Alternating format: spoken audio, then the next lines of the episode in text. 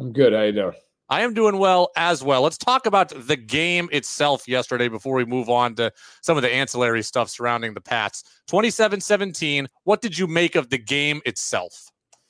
I thought in the first half, New England did a good job of quick throws, moving the ball. Uh, you know, Zappe at one point, I think it was like 16 of 18. He, he played well. And then the second half, that went away. Um, Kansas City basically squatted underneath and said, go ahead and beat us down the field and that was it. Um, he did not throw for much yardage in the second half. He ended up throwing for five and a half yards in an attempt. Um, and look, the turnover kills you. I mean, it's 17 10. New England's backed up, and, and you know, he throws a, a pick that, I mean, if, if Willie Gay doesn't inter- intercept that pass, Mike Edwards is going to. I mean, there were two Chiefs standing in between anybody who could have caught it for New England and, and. Um, I think defensively, like New England you know, they, they hung in there. I mean, they got two interceptions. They, you know, Butker missed the first field goal he's missed all year long, first kick he's missed all year long. Um, but it's a hard, even with the Chiefs' issues on offense, they're going to move the ball. I mean, they're they're sixth in the league in yards per play. They, I think, we're seventh in the league in yardage per game going into the game. And um, I thought New England defensively, it, it was one of those things. Look, they did what you knew they were going to do. They took Kelce away, but other guys beat him. Edwards-Helaire beat him. Rice beat him and it was it was enough for the Chiefs to find a way to get out of there with a victory. Chiefs had lost four of six. How confident do you look at this as a confidence building performance for them, or do you look at it and say they beat a bad team, a bad team that did a lot of things to beat themselves? That's exactly what you're supposed to do, and on to the next. I thought the Chiefs played like crap for a lot of the game. Honestly, yep. I mean they they really did not play well. They you know I mean again, Kelce drops a touchdown that takes away four points. They miss a field goal, which you're not going to get on Butker again. It's first kick he's missed all year, but that's three points that they normally bank.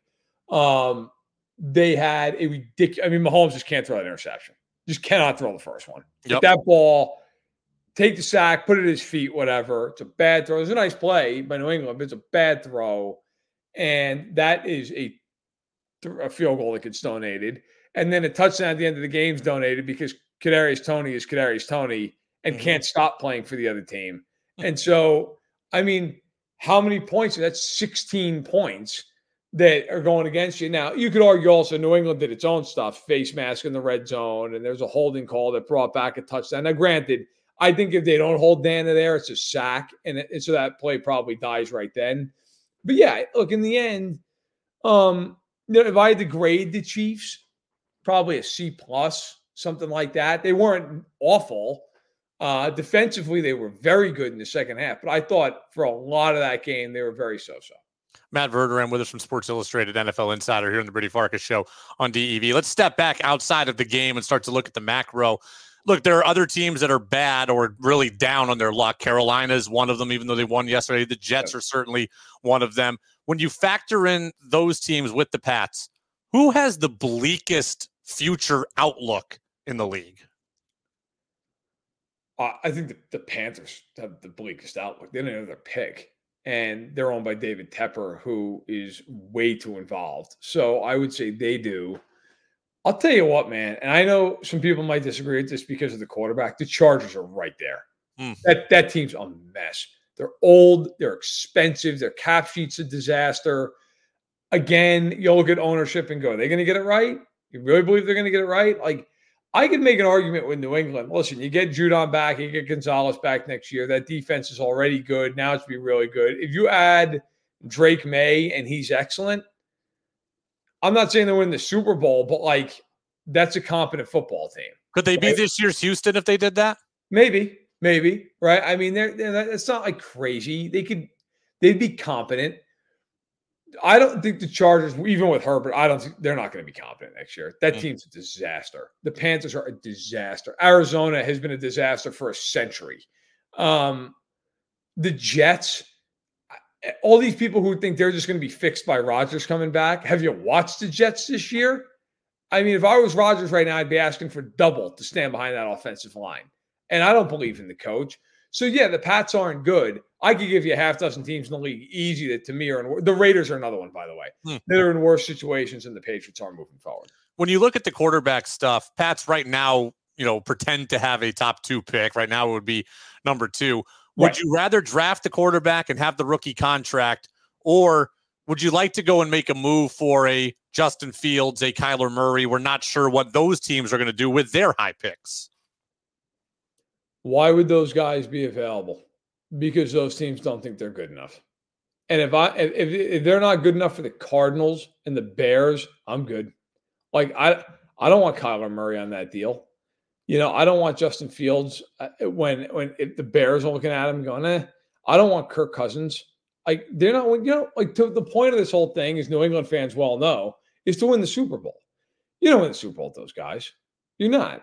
I mean, to me, I want I want Caleb Williams or Drake Maye. That's what I want. Period. End of story. And if they don't work out, they don't work out. Fine. Then you did what you were supposed to do, and it didn't work out. I I'm not taking some other team's you know secondhand eh, quarterback and going, oh, okay, I hope it works. Um, I think after this year, I think Belichick and New England part company. You bring in, I think most people expect to be Jerod Mayo, and we'll see. And then you go from there. You go from there. But I, I you got to just turn the page. And I, I think these teams that are perpetually trying to get like that stopgap guy and save money, like those teams always end up just going six and eleven. And what does it do for you? You're never bad enough to get the big pick. You're never good enough to win. If I'm New England, you're bad enough to get the pick right now. Take advantage of it.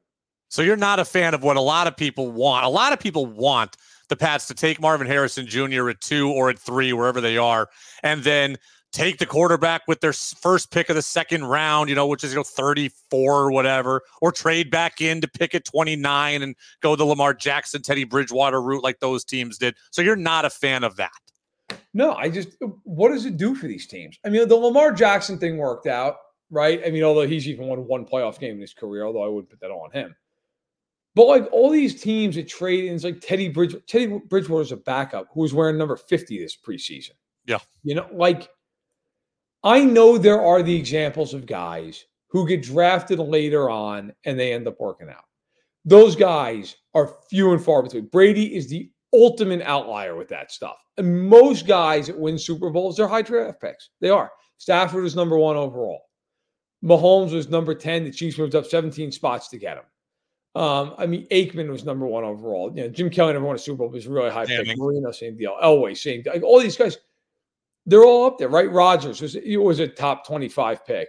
And yes, there are the examples of guys who weren't, guys like Favre, even Montana was a third round pick. But for the most part, you know, you're going to find success by drafting a quarterback early. And so I'm not saying there's no value in trading back in. I mean, Brees was a second round pick in, in this day and age would have been a first round. So I think he was 31st overall. But like in this class specifically, to me, if you agree with the general assessment of Maye and Williams in some order being the top two guys, and they're, they're big time talent, I'm taking one of those kids. Period. Like now, if it was a class where you went, I don't know, you know, like the year when Pickett came out, okay, and you're like, eh, then I'm more up to your idea of like, hey, trade back late round pick. Not this year, not with those guys sitting there. I'm taking one of those two kids if I have one of the picks. You know, I, we don't have any experience with the idea of moving on from a head coach, right? No Black Monday talk here in the entire time I've been around the area. Right the reports are out that Bill Belichick is treating business like business as usual. He's going through draft meetings. He's talking about coaches, contracts, etc. All the other reports are that he's dead man walking. Doesn't Robert Kraft need to step in and tell him to pump the brakes on doing the other parts of the job if he plans on getting rid of him? I, I mean, it's a weird situation. I think in the end of this season, like, let's also keep in mind too, and maybe you know off the top of your head, how Robert Kraft is how old? 80? I think he's like 82. Okay. Robert Kraft is going to cede more and more control here in the next couple of years to Jonathan Kraft, his yes. son, who is going to take over this franchise. Jonathan Kraft is not nearly as invested in Bill Belichick as Robert Kraft is. And so I think the end of the season comes and the three of them are going to sit down. And it's I think the conversation is going to go something like this. Listen, Bill, we love you. You're 72. Like you're not going to be coaching here much longer anyway, even if things are going great. If you want to stay, we can have that conversation. But the reality of it is, the team's not any good. We're going to go with the, you know, because of this quarterback situation. Your roster building has been a tire fire in the last five years. And so we're going to strip you of the personnel department. And we are going to hire our own personnel people, and you're going to work with them, and you're going to and you're going to just be the coach, and that's it. And I think they both know the answer that that response is going to be, well, I don't want to do that. And so I think it ends up being a, a situation where they move on. Now, my big question with this is going to be he's got a year left on his contract. Do they try to trade him? Yeah. I mean, if you're Kraft, are you going to hold Belichick up here if he wants to go somewhere and that team doesn't want to make a trade for him? I mean, that's that's the interesting part. And don't forget how he got to New England. He got to New England via trade. I mean, the Jets traded him to New England. Does that happen again? I mean, is you know, you talk to people in the league, a lot of people think Washington is a place he might end up. He grew up not far from there. Um, you know, it's a, it's an ownership group with a lot of money that wants to get it right. But then you also look at this and go, look, some teams are going to be scared off by the fact he's 72 years old. I mean, how many years is he going to go there and coach? You're not going to have a 10 year run with him. I think it's very conflicting, but in the end, I think the Krafts are going to keep their hands off this thing for three more weeks, and then they're going to sit down with Bill. They're going to have a conversation, and it probably ends up with him departing. I'll get you out of here on this. You mentioned earlier Jerod Mayo most likely to succeed him. We have heard that um, from a number of different places all throughout the year. Would you be in favor of that? Is there benefit to keeping a link to how things have always been done, or do you want to start completely fresh and go find your next Kyle Shanahan, the next Sean McVay, some 35 year old hotshot who is offensively innovative and is just a total cleansing of the palate? Look, if they like Jerod Mayo and they think he can be a good coach, I don't have any problem with it. You know, I just wrote a column last week after the Chargers got pantsed 63 to 21, in which I was running down all their failures, which I could have wrote a book on, but we, we kept it to a thousand words. And one of the things that I mentioned in there was Shane Steichen was an assistant coach with the Chargers for nine years. And he was the offensive coordinator when Herbert had the best statistical rookie season in NFL history. And the Chargers then fired Anthony Lynn and fired Shane Steichen and let them all go. And how's that going? Like Shane Steichen was in front of you for nine years and you couldn't realize he was a good coach. So if they think that Jerod Mayo is a good coach, keep him. I got no problem with that. I would say this though, especially if you bring in a rookie quarterback, you better bring in somebody on the offensive side who's got some veteran chops. Like you cannot do what some of these teams do. They bring in all these first year guys who are over their heads I think if you bring in Mayo, I'm cool with it. But then you better have an offensive coach who's basically like the head coach of the offense. Sounds like Bill O'Brien. I mean, really, the reports have been that they think O'Brien's going to stay because which would be fine. Give him a multi-year deal. He moved his fit, you know, all this other stuff. So you'd be okay with that. I'd be fine with that. But you got to have that guy. Like you can't fire the entire staff and give Jerod Mayo a 29-year-old first-time offensive coordinator. That's a disaster. I'm fine with him keeping O'Brien. If Bieniemy goes out in Washington, if they want to bring in Bieniemy, that's fine. Like I but you got to have a steady, experienced hand who can help this quarterback along because you cannot go into this thing with with just hey, hope it works out. Now, every once in a while you get lucky. Bobby Slowik's done a hell of a job in Houston as ROC with DeMeco Ryans coming in, defensive minded head coach. It worked out there. Don't forget with Josh Allen, that thing didn't get off the ground until Daboll showed up. Like it's you need to have the right guy. Now maybe you get lucky and it's a first year guy, but I think for New England with a first time head coach, everything else, I would want experienced hand as the offensive coordinator. Do my Seahawks have a chance tonight? No. I don't think so either. Matt Verderame, NFL director, well, formerly a FanSided, now NFL insider over at Sports Illustrated with us here. Uh, as always, Maddie, appreciate you. We'll catch up down the road. Yeah, no problem. Anytime.